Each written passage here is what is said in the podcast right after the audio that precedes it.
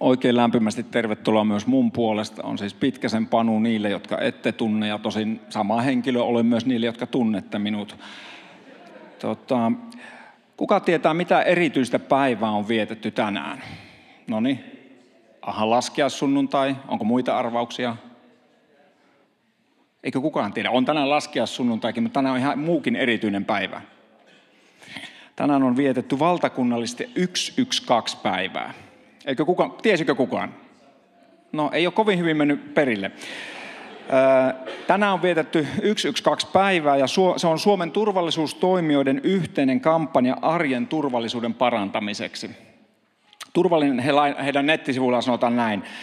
Turvallinen arki syntyy pienistä teoista, joilla jokainen voi parantaa omaa ja läheistensä turvallisuutta. Mä ajattelin niin, että se on hyvä päivä, 112 päivä, ihan varmasti tärkeä ja, ja se on niin kuin, jos sulla ei ole appsia 112, mullakaan kyllä ei ole, mutta ladataan se, se voi joskus pelastaa meidän, meidän tota, oman tai jonkun läheisen elämän tai ihan tuntemattomankin elämän. Mutta, mutta jos ei mitään muuta muista tästä laskiaissunnuntaista, niin Jumalalla on myös hätänumero, joka on 112. Se on Johannes 1.12. Ja nyt 112 päivän kunniaksi luetaan se, vaikka se ei ole meidän evankeliumiteksti. Siellä Jeesus sanoo meille näin, että kaikille, siis kaikille, ihan jokaiselle, jotka ottivat hänet vastaan, hän antoi oikeuden tulla Jumalan lapsiksi kaikille, jotka uskovat häneen. Ja tuohon, tuohon kaikille sanan paikalle saat lukea oman nimesi. Jos nyt ajatellaan, että minä luen, niin että Panulle, joka otti hänet, eli otti Jeesuksen vastaan, Jeesus antoi oikeuden tulla Jumalan lapseksi.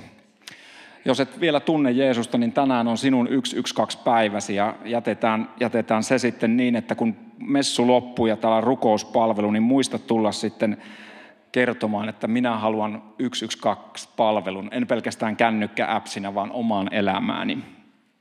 Mutta on tänään tietysti laskiaissunnuntai ja oli surullisen kuuluisa 2 kertaa 15 kilometriä niille, jotka aamulla heräsitte katsomaan. Mä ajattelin, että tänään me puhutaan palvelijasta ja mä katoin, kun se niskana ja 10 kilometrin kohdalla mä sanoin, että toi ei voi loppua hyvin. Jos sä palvelet koko muuta hiihtoporukkaa hiihtäen keulalla tolleen, niin sehän ei loppunut hyvin. Ja tota, kävikö kukaan pulkkamäessä laskiaissunnuntain kunniaksi? No on sentään onneksi joku käynyt, muuten mä olisin ihan kyllä pettynyt. Mä en ehtinyt, kun oli mu- muutama muukin homma. Mutta tänään saa laskiaispullon, jos jaksaa messun läpi elää ja, ja tota, niin, sitten kahvilla kiitos Marsa ja Marko ja muut, jotka olette siellä meille laskiaispullat valmistaneet. Laskiainen on Siis se sanahan tarkoittaa, se ei ole sitä pulkkamäen laskua, vaikka ehkä saattaisi ajatella, se on laskeutumista paastoon.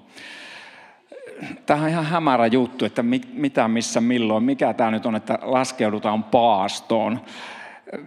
Miksi ihmeessä mun pitäisi paastota? Tai miksi sun pitäisi paastota? Mä, mä en sinänsä lukenut mitään suuria paastoopuksia tai valmistautunut tähän saarnaan semmoisella, vaan muutaman ihan oman ajatukseni halun heittää tämä laskiainen, se on, tämä paastoon laskeutuminen, se on niin kuin katolista perua, jossa, jossa oli semmoinen karnevaalimeininki. Te tiedätte, että Riossa vedetään sampakarnevaalit. Siellä on tietysti keli vähän erilainen kuin meillä, että meillä pystyy menemään pulkka tai liukurimäkeen. Mutta jos ajattelee karnevaalia, niin siinähän on jotakin sellaista, että syödään, juodaan, juhlitaan, vedetään ihan överit ja sitten alkaa paasto. Et jotenkin mulle se puhutteli sitä, että me nyt ei syödä kuin sitä hernekeittoa, jota Anoppi niin mulle ihanasti keitti meidän perheelle ja oli siellä laskiaispullat. Mutta, mutta ajatus siitä, että jotenkin ensin vedetään överit ja sitten pitää ruvetakin suorittamaan jotain uskonnollista juttua. Se on hyvin tyypillinen ihmisille, että, että ikään kuin nyt mun elämässä on juttuja, jotka ei ole oikein. No otetaan nyt vielä yhdet, yhdet pienet ja sitten, sitten mä parannan tapani ja nyt mä sitten rupean paastoamaan, tai mikä nyt itse kullekin sitten on se juttu. Ja, ja ajattelen, että mä maksan jotenkin Jumalalle jotakin takaisin. Ja sehän on siis aivan tyhmä ajatus. Sä et voi mitään antaa absoluuttiselle rakkaudelle, että hän rakasta sua enemmän. Jumala rakastaa sua äärettömästi, ehdoitta, täydellisesti ja jos sä haluat paastota, niin paastoa jostain muusta syystä, kun yrittää jotenkin Jumalaa miellyttää sillä. Tämmöisiä laskiaisajatuksia Tota, sinänsä mä en kiellä ketään paastoamasta, se on erittäin hyvä tapa ja tullaan siihen vielä tuossa saarnan lopussa, mutta luetaan nyt kuitenkin tämä evankeliumiteksti, ettei tämä mennyt ihan höpinäksi ja vaikka rukoillaan vielä ihan alkuun. Kiitos taivaallinen Isä sun sanasta. Kiitos siitä, että sä sanas kautta puhut meille. Pyydetään, että pyhä henki tuut ja teet eläväksi sen sanan, jonka olet meille antanut raamatussa ja että me voidaan ymmärtää sun rakkautta, Jeesus, sun pelastusta, kaikkea sitä hyvää, mitä sä lahjoitat meille, edes hitusen enemmän tämänkin yhteisen kokoontumisen kautta. Kiitos, että olet paikalla ja puhut ja rakastat, jokaista, rakastat meitä jokaista ja haluat puhua meille. Jeesuksen nimessä, amen. Päivän evankeliumiteksti on tuolla Markuksen evankeliumissa ja se tulee tuonne screenille, sä voit lukea sitä yhdessä sieltä. Ja tässä Jeesus lähtee kohti Jerusalemia, ajattele sitä, että tämähän on tapahtuma, joka tapahtui. Lähdetään miettiä, että sä oot siellä Jerusalemia kohti kävelemässä ja näin meille Raamattu sanoo. Kun he sitten nousivat Jerusalemiin vievää tietä, Jeesus kulki muiden edellä. Opetuslapset olivat ymmällä ja heidän perässään kulkevat ihmiset alkoivat pelätä. Silloin Jeesus kutsui taas luokseen 12 opetuslastaan ja alkoi puhua heille siitä, mitä hänelle oli tapahtuva. Me menemme nyt Jerusalemin ja ihmisen poika annetaan ylipappien ja lainopettajien käsiin. He tuomitsevat hänet kuolemaan ja luovuttavat hänet pakanoille ja nämä pilkkaavat ja sylkevät ja ruoskivat häntä ja tappavat hänet. Mutta kolmen päivän kuluttua hän nousee kuolleista. Jaakob ja Johannes Sepedeuksen pojat tulivat Jeesuksen luo ja sanoivat, opettaja, meillä olisi sinulle pyyntö. Suostuthan siihen. Mitä te haluatte minun tekevän, kysyi Jeesus. He, he vastasivat, kun kirkkaute, anna meidän istua vierelläsi toisen oikealla ja toisen vasemmalla puolella. Jeesus sanoi heille, te ette tiedä mitä te pyydätte. Onko teistä juomaan sitä maljaa, jonka minä juon? Voitteko te ottaa sen kasteen, jolla minut kastetaan?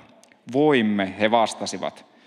Silloin Jeesus sanoi heille, sen maljan, jonka minä juon, te vielä juottekin, ja sillä kasteella, jolla minut kastetaan, kastetaan myös teidät.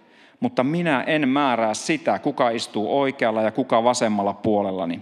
Ne paikat ovat niiden, joille ne on tarkoitettu. Kun muut kymmenen kuulivat tästä, he suuttuivat Jaakobille ja Johannekselle, mutta Jeesus kutsui heidät luoksen ja sanoi, te tiedätte, että ne, jotka ovat hallitsijan asemassa, ovat kansojen herroja ja maan mahtavat pitivät, pitävät kansoja valtansa alla. Niin ei saa olla teidän keskuudessanne. Joka tahtoo teidän joukossanne tulla suureksi, se olkoon toisten palvelija. Ja joka tahtoo tulla teidän joukossanne ensimmäiseksi, se olkoon kaikkien orja. Ei ihmisen poikakaan tullut palveltavaksi, vaan palvelemaan ja antamaan henkensä lunnaiksi kaikkien puolesta pitkä raamatun pätkä, ei sinänsä niin kuin pitkä mitään tapahtumia, mutta tämmöinen pitkä keskustelu, jonka Jeesus ja opetuslapset käy. Niin kuin mä sanoin, tässä Jeesus lähtee opetuslasten kanssa kohti Jerusalemia viimeisen kerran hänen maanpäällisen vaelluksensa aikana. Tässä jollain tapaa Jeesuksen julkinen toiminta saaputtaa semmoisen käännekohdan. Alkaa matka kohti kärsimystä ja lopulta kuolemaa. Ja toki sitten me tiedetään, että ylösnousemusta, joka, joka oli se tarinan lopullinen piste.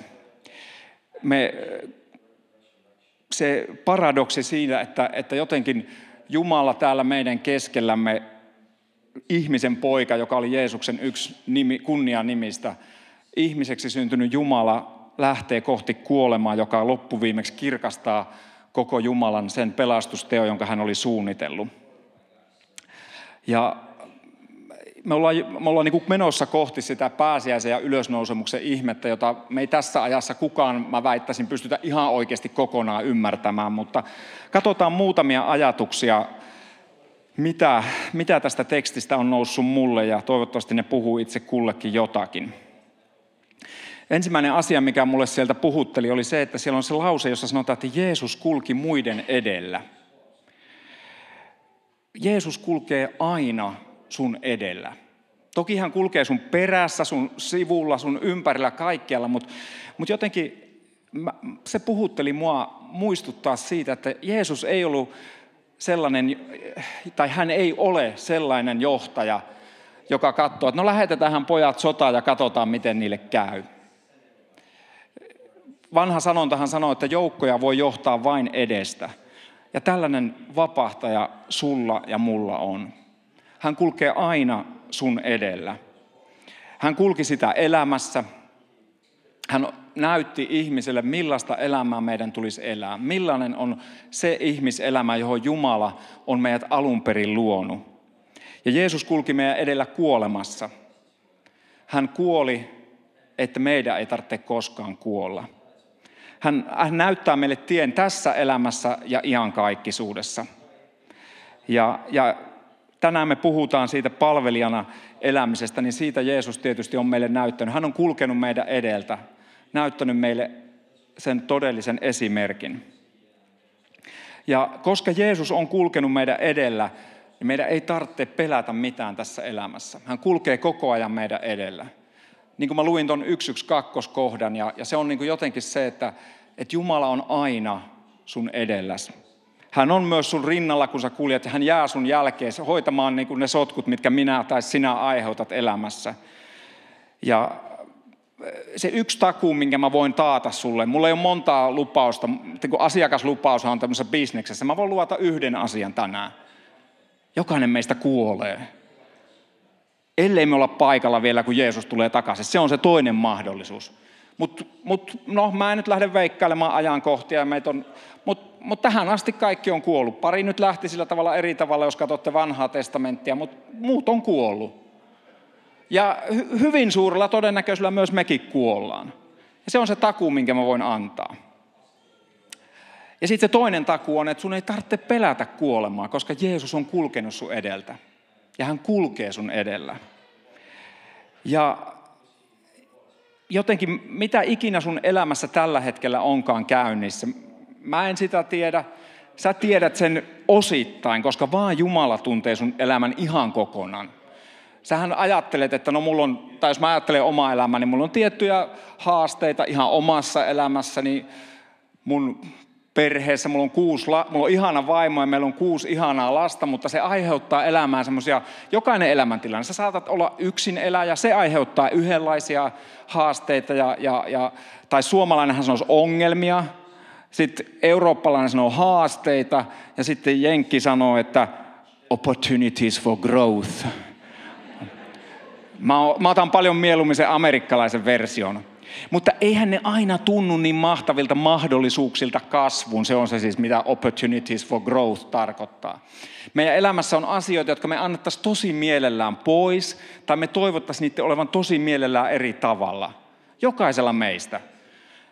Joku, joku meistä kertoo ne avoimemmin, tai joku tunnistaa ja tunnustaa ne avoimemmin, ja joku vähän niin kuin hakee niitä, että no mitkä ne mun, onks mulla, se on sitten taas niin kuin, mutta kaikissa näissä Jeesus on läsnä. Hän on siinä sun elämässä, sen kivuissa ja iloissa, sen suruissa ja, ja, ja niissä mukavissa asioissa. Et se, to, se takuun mä myös annan. On se kuolema, sitä, että kuolema ei tarvitse pelätä, ja mitä ikinä sulla tällä hetkellä onkaan menossa, niin Jeesus kulkee sun edelle ja kulkee sun kanssa. No sitten toinen kohta, mikä mulle puhuu tässä tekstissä, on tällainen lause pistä silmät kiinni ja ajattele, että sä oot siellä Jeesuksen kanssa. Sä oot tuntenut Jeesuksen jo kolme vuotta. Sä oot kulkenut sen kanssa niin kuin hyvässä ja pahassa. Se on tehnyt kaikenlaisia ihmeitä. Ja sitten se rupeaa kertomaan, että by the way, mä oon muuten menossa tuonne Jerusalemiin ja mä kuolen. Ne tappaa mut. Ja sitten tämmöinen, mitä opetuslapsista meille kerrotaan. Opetuslapset olivat ymmällä ja heidän perässään kulkevat ihmiset alkoivat pelätä. No ei ihme yhtäkkiä Jeesus, joka on ollut siinä heidän kanssaan, se rupeaa sanoa, että hei nämä kaverit itse asiassa ottaa mut kiinni ja ne tappaa mut. Ne oli ihan ihmeisiä, että mitä ihmettä? E, e, mitä, ei tämä näin pitänyt mennä. Ja sitten muut rupesi jo pelkäämään. Onko kukaan ollut ikinä ymmällä, kun se on katsonut Jumalan toimintaa sun elämässä tai yleensäkin maailmassa? Mä oon ollut tosi monesti ymmälläni. Mä oon miettinyt, Jumala, mitä sä oikein teet? Jonkun mun läheisen elämässä, mun omassa elämässä. Onko kukaan pelännyt? Kyllä mä oon pelännyt. Joku, joku uskaltaa nostaa kätensä. Tiedättekö, että te olette hyvässä seurassa. Raamattuhan on siis kaikkien antisankareiden niin kuin opus. Siis maailman ohuin kirjahan on ruotsalaiset sotasankarit. Siinä ei ole yhtään sivua. Anteeksi kaikille ruotsalaisille, joku on paikalla. Mutta, mutta sitten taas niin kuin kaikkien, siis yhdellä tapaa maailman niin kuin antisankareiden kirjahan on raamattu sehän on täynnä ihmisiä, jotka, enimmäkseen kyllä miehiä, naiset on aika paljon parempia. Se on, mä tiedän, se, on, se on ehkä, viimeksi täällä pari viikkoa sitten kerrottiin, että Jumala harjoitteli Aadamin kanssa ja sitten hän loi Eevan. Siis en, minä en saanut näin, mutta tuota, mutta tota, mutta siis raamattuhan on täynnä kavereita, jotka mokaat kerta toisensa jälkeen. Ja, ja sehän tekee siis kirjasta niin autenttisen. Jos olisit halunnut kertoa tarinan, joka ei ole totta, niin eihän koskaan kannattaisi kertoa siis luusereista, jotka niin kuin mokaa joka kohdassa. Siis kuka kirjoittaisi kirjan, jossa se kertoo kavereista, jotka kerta toisensa jälkeen tyrii? Ja, ja tällaisia kompuroivia, epäileviä, peloissaan ja ymmällään olevia ihmisiä me nähdään raamatun lehdillä. Ja jos sä, oot, jos sä koet itse sellaiseksi, niin hei, sä oot hyvässä seurassa. Jos, jos Jeesus eläisi tänä päivänä, niin se ehkä kirjoittaisi susta tai musta, samanlaisista ihmisistä.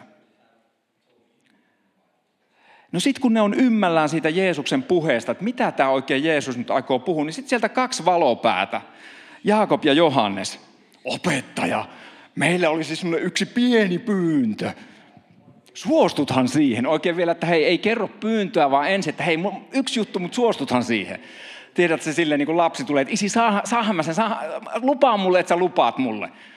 Mutta se ei kerro, mitä se haluaa. No näin nämä menee nämä veljekset Jeesuksen luo ja ne sanoo, että suostuthan siihen. Kun kirkkautesi tulee, anna meidän istua vierelläsi, toinen oikealla ja toinen vasemmalla. Jeesus kertoo, että mä, by way, mut murhataan. Niin kaverit lähtee käymään hallitusneuvotteluja pääministeri, valtiovarainministeri, vähintään ulkoministeri. Jätkät pyytää tärkeimpiä salkkuja. Ja ei tällaisia me ihmiset ollaan. Jumala puhuu jotakin meidän elämään ja me ollaan ihan kujalla. Jumala puhuu sulle jotakin ja sä sanot, tilaan yhden margariitan. Tai mitä sit sanotkaan. Ihan jotain, ihan absurdia. Ja siis me voidaan missata niin kuin ihan niin kuin satan olla se, mitä Jumalalla oli meille asiaa, koska me eletään tämmöisessä hektisessä maailmassa, jossa meillä ei ole yhtään aikaa kuunnella, mitä Jumala mulle oikeasti puhuu. Ehkä sulla on, ja jos sulla on, niin mä onnittelen sua. Ja, ja siis sitten, älkää nyt nauraa, kun rupeaa, ei pysy yhtäkään. Kirkossa ei saa nauraa, täällä pitää olla vakavasti. Eihän, eihän täällä voi olla hauskaa.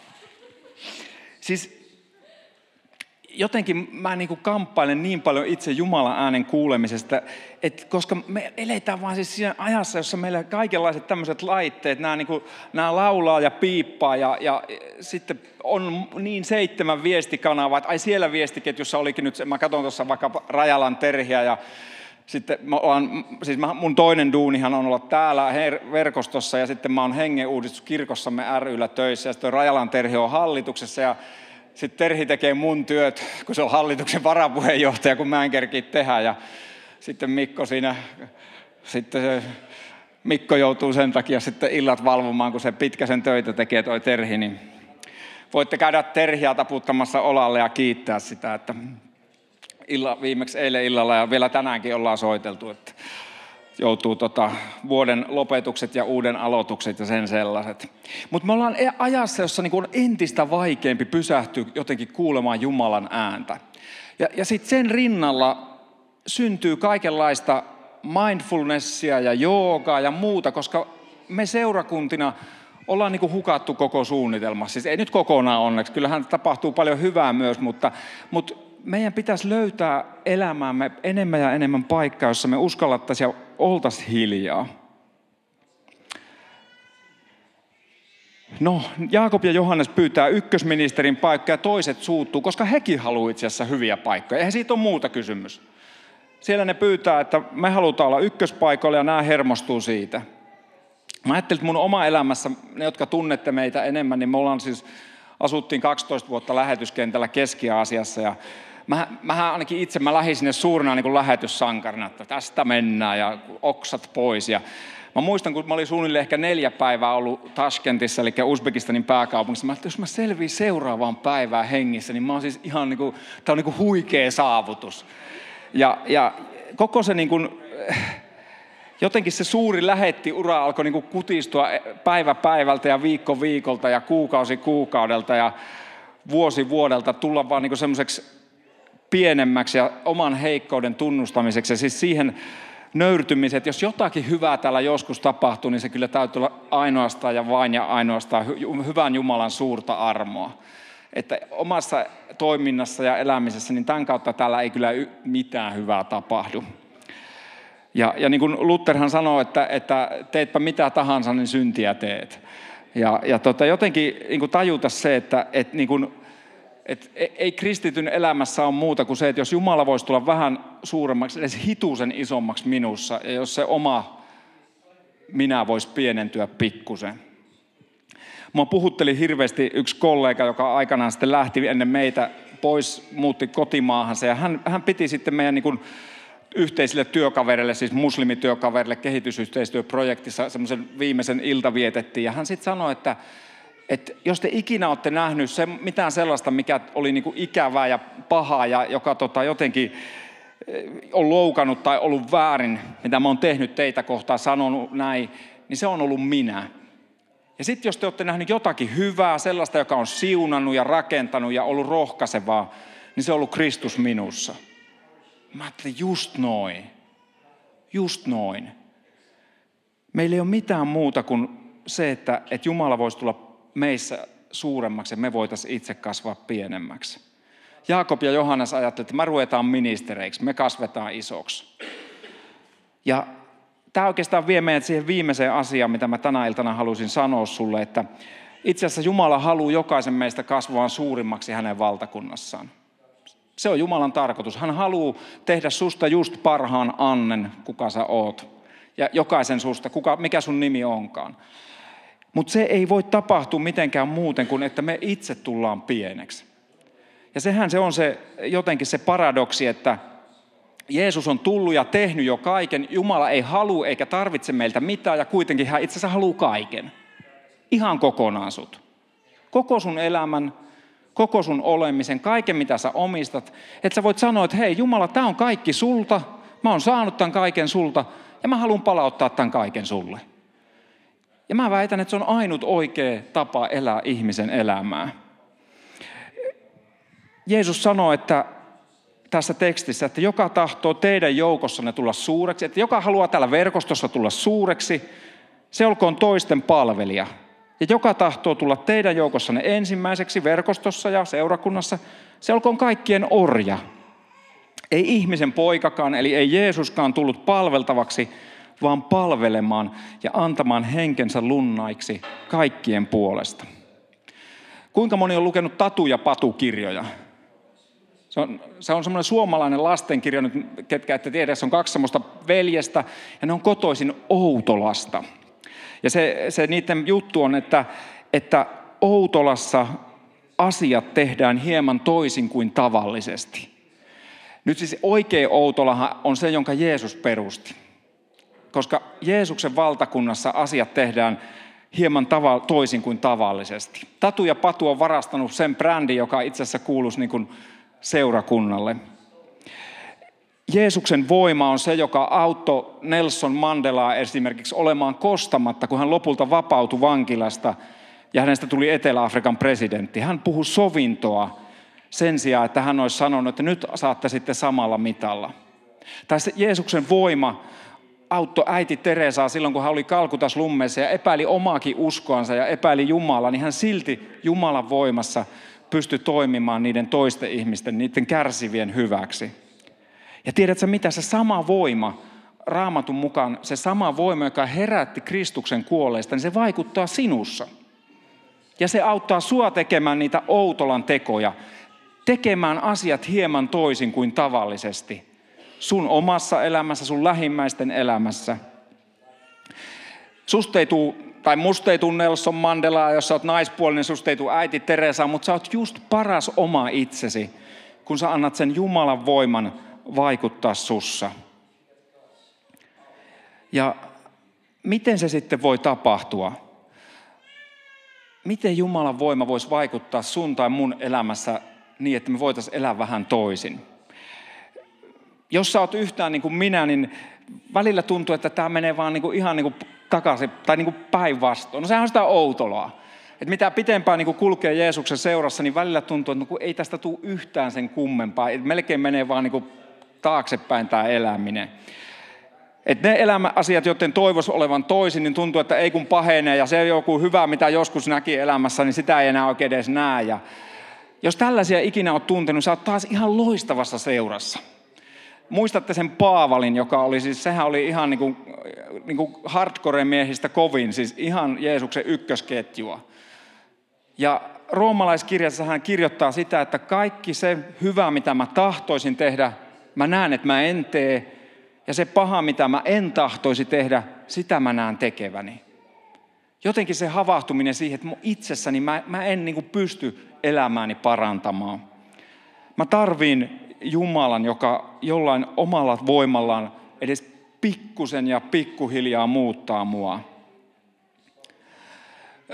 Yksi mun hyvä ystävä, Hätösen Hannu, jolta noita rinkeleitä ja muitakin ruokia on saatu. Tänään on taas jaossa rinkeleitä, niin kuin Marko jo jotain mainitsi. Ja Hätösen Hannu sanoi kerran mulle, hän on semmoinen hyvä arki ryn toiminnanjohtaja, sanoi, että hän sanoi, että hän kokee, että hän on vaan semmoinen modeemi. Että taivaan isä antaa erilaisia juttuja, sitten ne vaan menee hänen läpi niin kuin modemista. Ja mä ajattelen, että tämmöisiksi meidät on kutsuttu. Me asutaan semmoisessa vanhassa talossa tuolla Espoossa ja siellä ei ole mitään valokuituja ja muita ja meillä on semmoinen langaton modeemi. Ja sieltä tulee aina säännöllisiä ajoja Elisalta, että sinun tulisi päivittää modemisia. Ja sitten lapsetkin sanoo, että kun tämä, ei ikinä, tämä on niin hidasta. Me, mä tiedän, että kun mä en ole ikinä tehnyt sille mitään. Mä asuttu siellä viisi vuotta, se on varmaan, se olisi pitänyt varmaan päivittää about niin kuin, aika monta kertaa. Joku IT-henkilö, tulkaa kylään. Ja, ja tiedättekö te mitä? Jumala kutsuu sut niin kuin modemiksi, että sun läpi saisi virrata sitä hänen voimaansa tähän maailmaan. Mutta jos et sä sitä ollenkaan päivitä, niin kyllähän se vieläkin virtaa, mutta vähän tökkii. Connecting, mutta ei oikein kuitenkaan. Ja kun me aloitettiin tavallaan siitä paastosta, joka, johon me tänään laskeudutaan kirkkovuodesta, ei vielä tänään, vaan tuhka keskiviikkona, ensi keskiviikkona, mutta paaston aika. Ehkä se voisikin olla jotakin sellaista, että me ikään kuin päivitetään sitä meidän modemiamme. Me annetaan Jumalalle enemmän tilaa elämässämme, annetaan Jumalan puhdistaa sitä meidän linjastoa. Mä oon paastonut elämässäni erilaisin tavoin silloin kun me asuttiin lähetyskentällä, niin muutaman tämmöisen ihan oikein niin kuin ramadanin paastosin, eli se nyt vedestä ja, tai juomasta ja ruuasta sen päivän ja sitten yöllä saa syödä ihan kahelia. Sitten mä oon paastonut semmoisia, että paastoo jonkun pitkän, pikkusen pätkän, että juot, mutta et syö.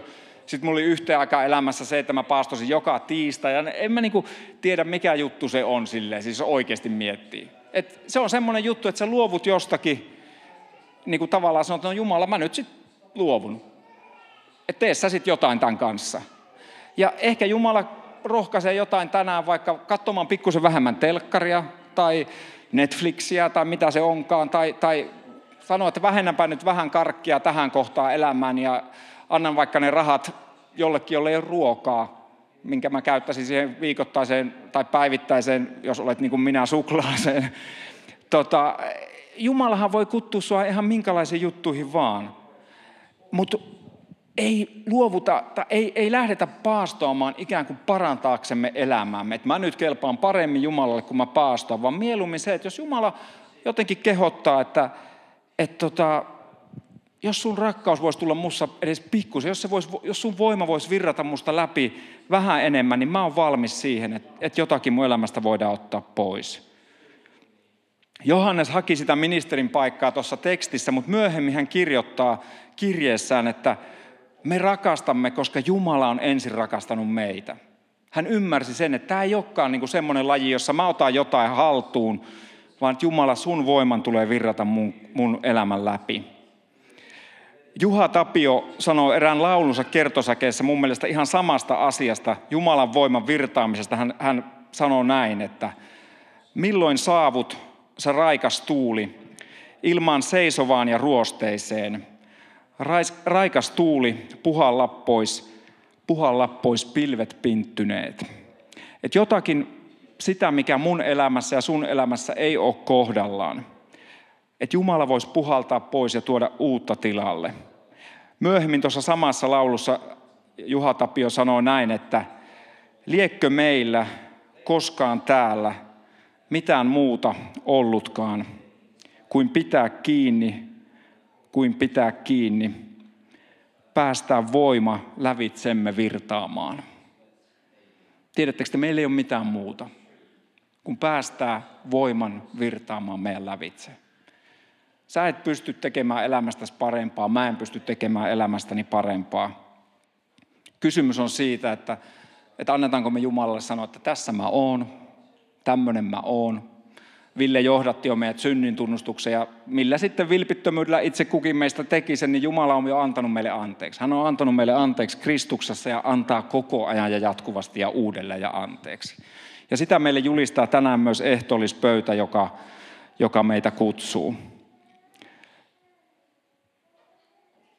lopetetaan Jesajaa, josta ollaan puhumassa keskiviikkona tässä samassa paikassa kello 18. Ja, ja siellä Jesaja, tai Jesajan sanojen kautta Jumala muistuttaa meitä näin. Toisenlaista paastoa minä odotan, että vapautat syyttömät kahleista, murrat leipää nälkäiselle, avaat kotisi kodittomalle, vaatetat alastoman, kun hänet näet, etkä karttele apua tarvitsevaa veljeäsi. Silloin sinun valosi puhkeaa näkyviin kuin aamun koi, ja hetkessä sinun haavasi kasvavat umpeen. Tällaista paastoa Jumala kutsuu meitä harrastamaan. Antamaan hänen voiman virrata meidän läpi oman elämämme parantumiseksi ja niin, että tämä maailma voi olla hitusen parempi paikka meidän lähimmäisille elää. Että joku muukin voi kohdata sen Jumalan rakkauden, joka jo on sinussa pyhähengen kautta.